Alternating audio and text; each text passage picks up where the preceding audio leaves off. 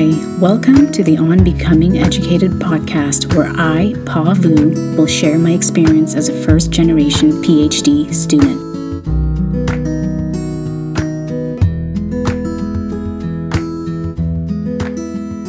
Before we get to today's show, I have some news. This podcast has reached almost 1,500 downloads, so I want to thank you all for that, for listening in from wherever you're listening in. My biggest hope is that it has been helpful to you in some small way. When I first got the idea for this podcast, I didn't really know what direction I would take it or what direction it would take me. I only knew that I wanted to document my journey so that others can use it as a guide if they're also going on the same journey. A part of me, though, knew that I would eventually start doing a portion of this podcast in Hmong. I guess I just felt that I wouldn't be true to myself and to my work if I only did it all in English.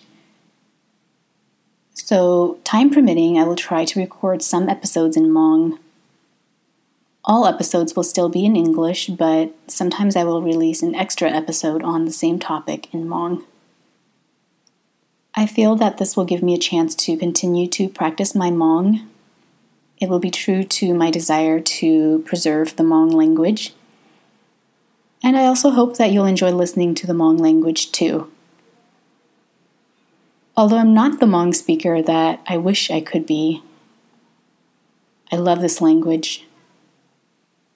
I love the complexity of it and the beauty of it, and I really hope to share it with you in whatever capacity I can.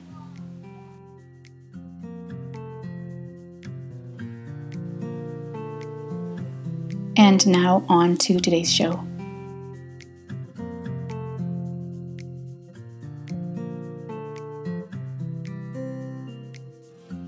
It was my third week in Berkeley, and I had been mostly keeping to the room in the house that I'm renting.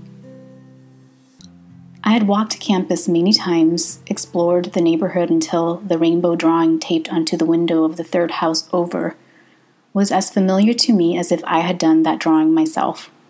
Blue, yellow, green, orange, and purple, puffy white clouds on either end, I had explored enough to know that the donut shop around the corner gets super busy around 7:30, but not too busy after 8. To know that if I wanted to avoid groups of undergrads, it's best to go jogging in the morning, not in the evening. And that if I just walk south a few blocks, I'd reach Oakland, where apparently all the good food is. I was learning a lot about the area where I was living, but I felt pressure in my chest, like the air was too thick, like I had been holding my breath in for too long. And I knew it was because I was starting to feel as if the world was closing in.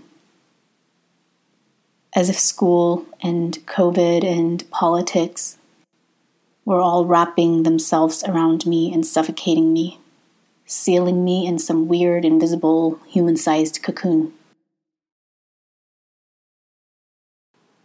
That weekend, my third weekend in Berkeley, I woke up early on a sunny Saturday morning, and after a light breakfast and a jasmine green tea, I grabbed my mask, got in my car, and drove into the city, following a path I had traveled many times before, but never alone until now.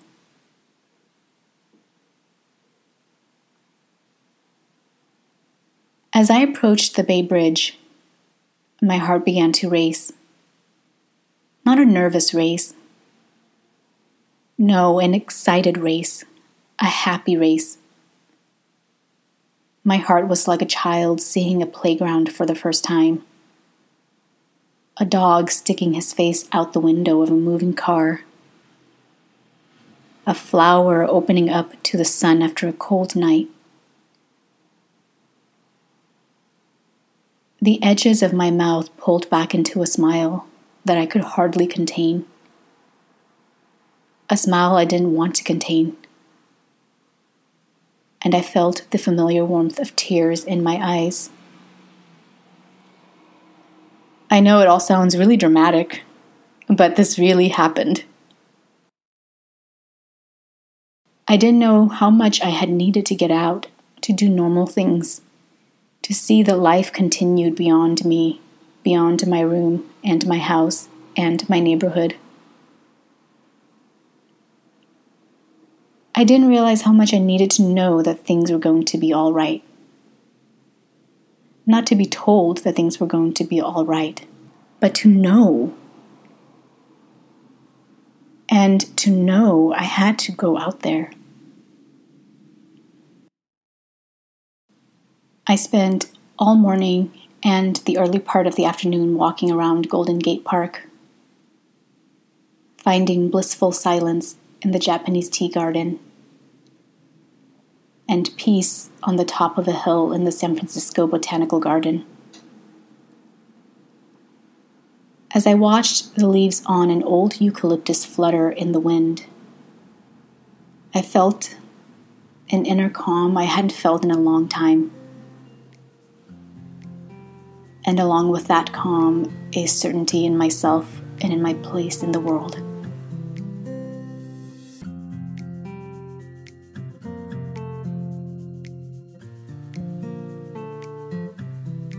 I have four windows in the room I'm renting in Berkeley. The following Monday, I found myself staring out the windows. Something inside me wanted to pour out, some desire to make material this feeling of being here and now, of being alive and being who I am and where I am. I pulled out a notebook and started to write a gratitude list. I wrote my body. I'm grateful for its ability to withstand the things it did in the last two years. Thank you, body. Time. I'm grateful to be able to count the minutes of the hours of the day. Even though I sometimes feel as if I've run out of time. The truth is, I haven't. Thank you, time. Opportunities. I'm grateful to have the opportunity to read Karl Marx and to do statistical analysis. Thank you, opportunities.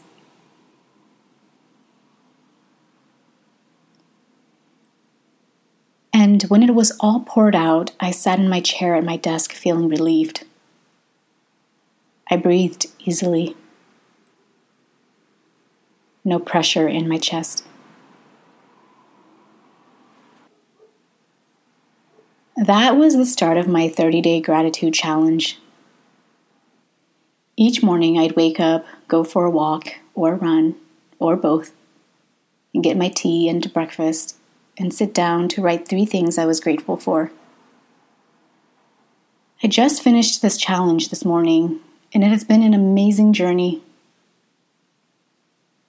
Sometimes the entries were long.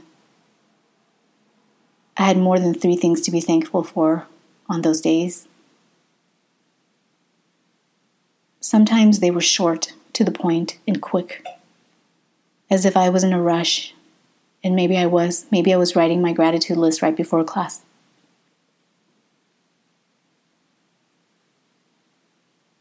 Eight days into the challenge, I wrote Experience. I'm grateful for the experience that has made me a kinder, wiser person. Courage.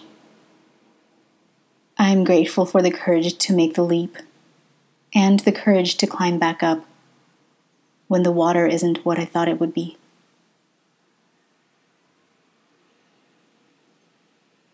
Words.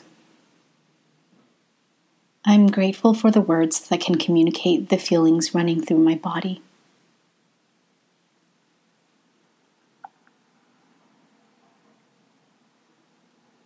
On day 16, I wrote, Mornings. I'm grateful for mornings when the sun is just peeking in the eastern sky, splashing golden warmth on the top of the trees, turning leaves nearly translucent. Softness.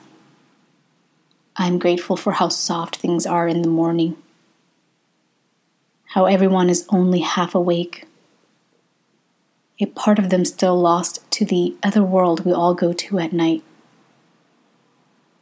how the day is still empty and open and young.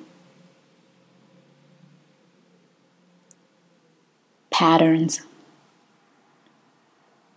I'm grateful for patterns, for the zigzags and circles and waves that I see in the trees, for the natural reminder that life is in many ways a pattern. This morning, the last day of this wonderful challenge, I wrote, Kind doctors. I'm grateful for kind doctors who don't downplay your worries, who listen and validate and make action oriented plans. Laughter. I'm grateful for laughter, for being someone for whom laughter comes easily for laughing in happiness just as ardently as I laugh in moments of awkwardness and confusion. Tea. I am grateful for hot tea on this cold day, for something warm to hold on to, for something healing to hug my tummy as it washes away worry and stress.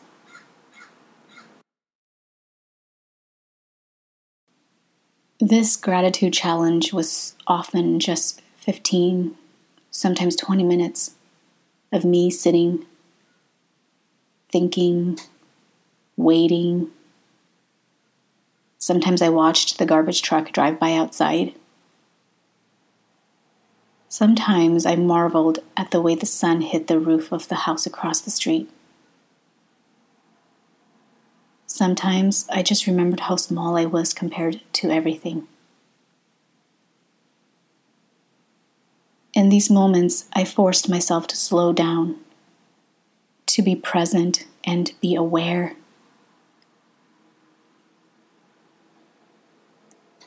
During these 30 days, I also started therapy, began a running program, and signed up for a writing workshop so that I could finish my novel.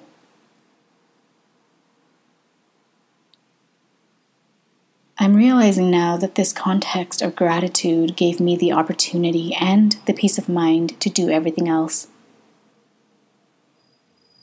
If I hadn't started this morning routine, I know that I would have been too frantic, perhaps too worried about everything to realize I needed all of these things.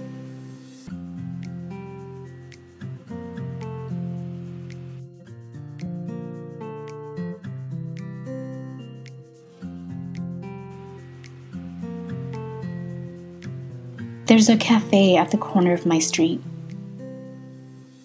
And every morning when I pass it on my run, I can see a line going out the door. There are tables on the sidewalk outside, and they're usually filled with people, mostly social distancing and wearing masks, giving me a sense of how popular this place must be, or must have been without the threat of the coronavirus.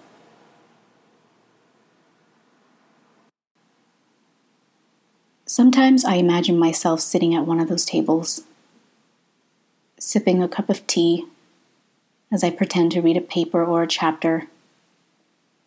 Meanwhile, really just people watching. Breathing in the morning air, listening to the chatter of folks walking by, smelling the yummy warmth of fresh baked bread.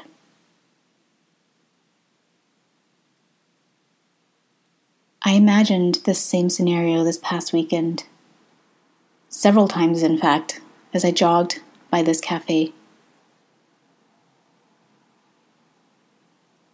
I'm pretty well known for my introverted tendencies, although I do a pretty good job of presenting as an extrovert. But even I'm getting tired of being at home all the time, and especially being at home in a new city, unable to explore to my heart's content. As I wait, as we all wait, for the time when we can sit at a table at a bustling cafe again we have to remember to take care of ourselves. We have to figure out how to know that things are going to be okay. We have to retrain ourselves to sit in gratitude again so that when that time comes, when it's time to sit at that cafe again, we can face that moment with an open heart.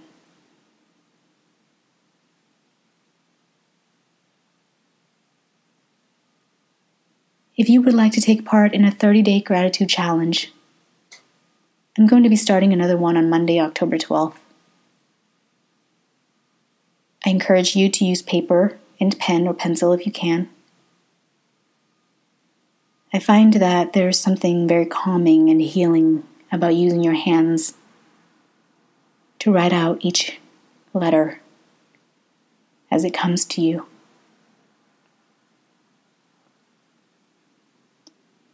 You can follow along on Instagram at On Becoming Educated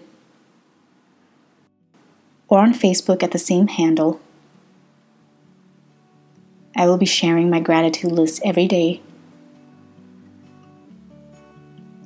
Let's do this together as we go into what I know will be a very stressful month.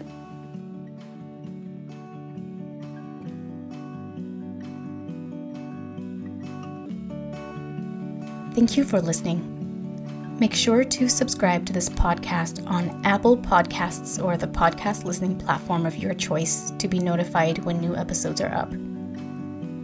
If you would like to support this podcast, a rating and review would go a long way. Podcasts with ratings and reviews are more likely to be found by listeners. So I would very much appreciate it if you can take a few minutes to rate and review this podcast. If you would like to make a donation to help me run this podcast, you can do so at ko-fi.com slash on becoming educated. That's ko-fi.com slash on becoming educated. Every dollar helps. Follow me on Instagram at by Pavu and the podcast at On Becoming Educated. Lastly, to access transcripts and submit listener questions, go to www.onbecomingeducated.com.